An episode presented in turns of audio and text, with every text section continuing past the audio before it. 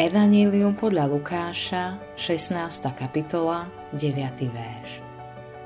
Robte si priateľov z nespravodlivej mamony, aby keď sa pominie, prijali vás do väčšných stanov. Tieto slova sú vybraté z Ježišovho podobenstva o nespravodlivom šafárovi.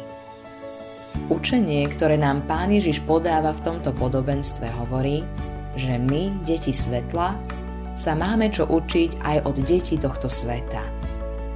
V určitom smere sa zdá, že sú opatrnejší ako deti svetla, pretože myslia na svoju budúcnosť a pokúšajú sa zabezpečiť si ju. To isté by sme mali robiť aj my, deti svetla. Mali by sme žiť s myšlienkami na budúcnosť. Budúcnosť to nie je náš pozemský život v nastávajúcich rokoch, ale dokonalé Božie kráľovstvo, náš život vo väčšnosti. Ako kresťania by sme mali mať väčnosť stále pred očami. Pán Ježiš hovorí, že máme používať svoje peniaze, nespravodlivú mamonu na to, aby boli ľudia spasení a mohli sme sa s nimi stretnúť v nebi. Svojimi peniazmi môžeme my kresťania podporovať misionárov a kazateľov. Títo ľudia v duchovnom zmysle zamieňajú peniaze na spasenie duší. Pán Ježíš dáva veľký dôraz na to, ako jeho veriaci používajú peniaze. Vystríha ich pred zhromažďovaním pokladom tu na zemi.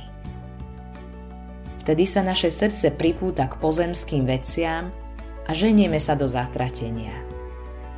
Ale ak si zhromažďujeme poklady v nebi, aj naše srdce je zamerané na nebo.